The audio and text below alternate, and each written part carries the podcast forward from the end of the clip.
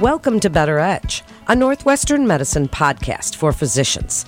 I'm Melanie Cole, and joining me today is Dr. Sheehan Fisher. He's an associate professor of psychiatry and behavioral sciences at Northwestern Medicine, and he's here to highlight gender inequities that affect maternal and paternal mental health. Dr. Fisher, thank you so much for joining us today.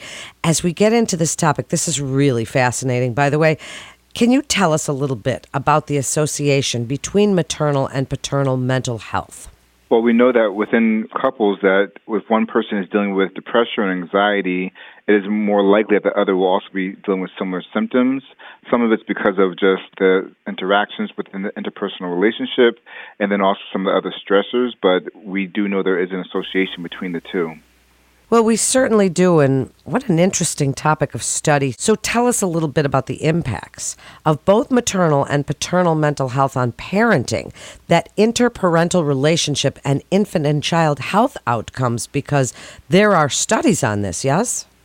Yes, like it's important to at least understand that when you're dealing with perinatal mental health, it isn't just the person who's the one suffering, it has an impact on the family dynamic. So when parents are feeling, for example, depressed, it can start to diminish their parenting abilities, whether they're not being as engaged or safety precautions, or on the other side, sometimes being a little more irritable in their parenting, which can have, of course, an impact on the child. In addition, like the relationship can start to suffer, where their relationship between one another for the romantic relationship can start to decline and not have as much positivity within their relationship because of some of the maladaptive interpersonal skills. And then in addition, the child is exposed to all that, so that can have an impact on the child's health outcomes for both their mental health and their medical health outcomes. So now talk about gender. Dr. Fisher and the inequities that affect maternal and paternal mental health. Where does gender play a role in this? Because it seems that, you know, probably back in the 50s, women were very overlooked and mental health was probably a lot worse than we realized. And the dads went off to work and it was, you know, this little rosy picture, but probably not so much. But nowadays, there's a little bit more of a give and take. We see men being more involved. But tell us about gender and where that fits into these inequities. Well, a problem is that even though we've made huge improvements, a lot of the burden still falls on the mom.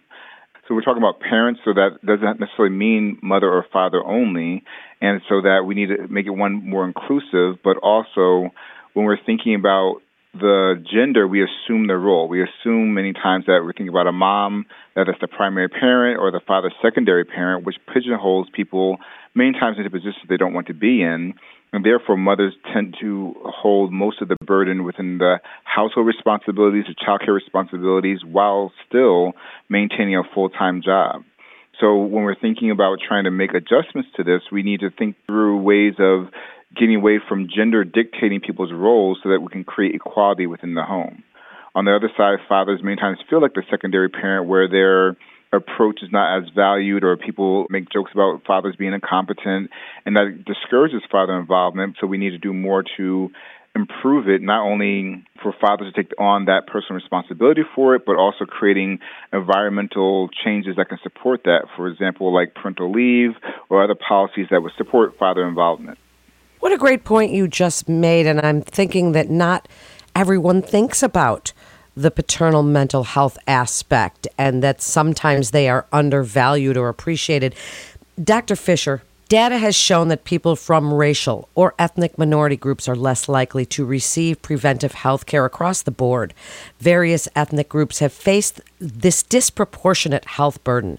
Can you talk to us a little bit about the unique challenges these communities have that they faced in terms of maternal health care disparities, not to mention any paternal health care at all.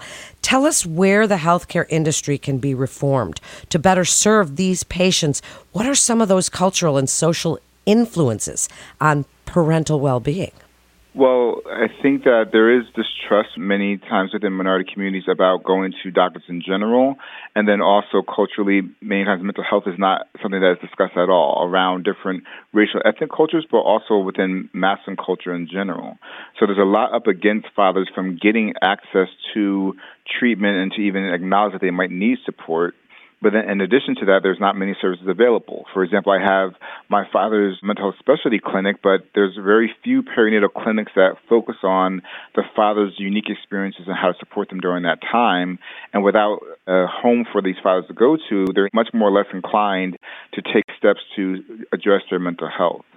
So there's a lot of psychoeducation that needs to be provided and trying to make our services more culturally appropriate to make sure that when fathers even take that risk to come in, they feel like there is appropriate services for what they need.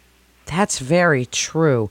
Now, what are some of the ways, and I'd like to turn this on both sides here, the ways that fathers can support maternal mental health and the ways that mothers can support paternal mental health, and adding to this picture, the way that the primary care provider or the obstetrician gynecologist or the pediatrician, the way that the healthcare provider and the medical home can support this couple?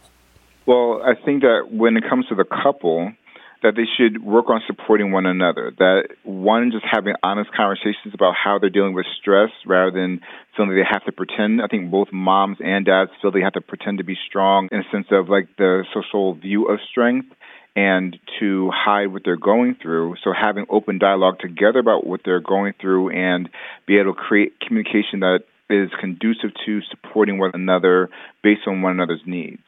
So, for example, like if the one parent needs more support within the home or needs for the other to take on more responsibilities or to take on things outside the home, there need to be discussions about this along with learning about the other's mental health. Like, how do they deal with stress, or how, if they do have a diagnosis, what do they need to support that? I currently have a grant that's focused on this to train fathers on how to support mother mental health because fathers don't have that information. But if they were provided clinical information that would be directly useful for the mother, then the fathers are more likely to take on responsibility to support her health because it's going to impact her and also the child. When it comes to the healthcare system, though, we do need to try to think more about an inclusive approach, to think about both moms and dads need to be supported. It depends on what the specialty is for how much directly the father is engaged. For example, for the OB-GYN office, the mother is the primary patient and should be the focal point. But giving eye contact to the father if he comes into the session or even just asking if he has questions will allow him to know his role within supporting her through this journey so that the mother doesn't feel like she's going through it alone. That's an excellent point for other providers to include that partner, even though their focus is on the new mother or the mother to be, but to include the partner in all of it so that they know best how to support their partner. Now, what about the impact on both parts of the couple? and their mental health and their ability even to stay together when there's perinatal loss. What have you learned about that? A perinatal loss is quite difficult. Many times when there is a loss, most of the resources, whether within the medical field and also even within the community, do support the mom during that time. But the problem is once the mom starts to feel better, those resources tend to go away. And even the father, during the time the mom is struggling, is there to be supportive of her. But once all the support goes away, the father never got a chance to address his own sense of loss. So I think we need to do better in making sure that both parents are supported during that time and to be able to address it because it can create a toll on the mental health of both parents and that then can have an impact on their relationship, their considerations of having future children, and of course child health outcomes if they do decide to have further children because sometimes the anxiety can have an impact on how they engage in their parenting. Dr. Fisher, what an important topic this is and under discussed, I imagine. With the recent demands for social justice in the U.S., many people feel it's important to be introspective and evaluate and adjust their own behaviors. How would you suggest an academic medical center accomplish something like this? As we think about long term solutions, how do you think the healthcare industry can realize these differences in the healthcare system's relationship and engagement with perinatal mothers and fathers? Well, I think that having a holistic view of it is important. I think that we are done pretty well with creating interdisciplinary approaches to treating our patients. And I think we need to continue to further that. I think many times other departments are starting to understand the value of understanding mental health and also including services to address the full needs of their patient because they're still human, even if they're dealing with medical issues, that they still have their mental health and their overall well being that's incorporated into it to create the best health outcomes. So I think we do need to think holistically. And then I think also we need to be more conscious of getting away from heteronormative approaches to dealing with patients because it means that we're not addressing the full population. And therefore, even though we're talking about mother father, there are other family dynamics that need to be incorporated in our questionnaires and our intake forms to make sure that we are truly getting a picture of that family and supporting them. As we wrap up, Dr. Fisher, in the pre and postnatal period, I'd like you to summarize for us some of the ways to improve that perinatal well being in addition to psychopathology. You're speaking to medical home providers. Please summarize what you would like them to know about working with these couples. I think part of the thing that needs to be considered is that we focus a lot on postpartum depression. It's become a more popular topic. But those who don't even necessarily get to that level criteria does not mean that they're not dealing with significant stress. Part of the reason of this is that they're not fully equipped to go into this new role. We kind of take a hazing approach where you're a new parent, you need to just figure out on your own. And so we should be able to support and offer maybe pamphlets or information that help the person figure out how do they create a postpartum plan to address stress rather than trying to recreate the wheel, giving them resources and information that will help support them through that transition to reduce their stress, even if they don't meet criteria for a psychiatric diagnosis. And in addition, trying to make sure that they think of this as a teamwork exercise. We, like I said, many times put it on the mom to figure out, and then the father just kind of add on. But we need to start to change the cultural views of what is it like to go into this role rather than being primary, secondary, but co-parenting in a way that could actually make less stress for both parents and provide the best environment for the child. So it would be adapted depending on the specialty, but trying to provide more of that information and encouraging that culture will hopefully support families through this transition. Thank you so much, Dr. Fisher. I hope that you'll join us again as you learn more because this is really an important topic. Thank you again for joining us. And to refer your patient or for more information, please visit our website at breakthroughsforphysicians.nm.org slash psych to get connected with one of our providers. That concludes this episode of Better Edge, a Northwestern medicine podcast for physicians. Please always remember to subscribe, rate, and review this podcast and all the other Northwestern medicine podcasts. I'm Melanie Cole.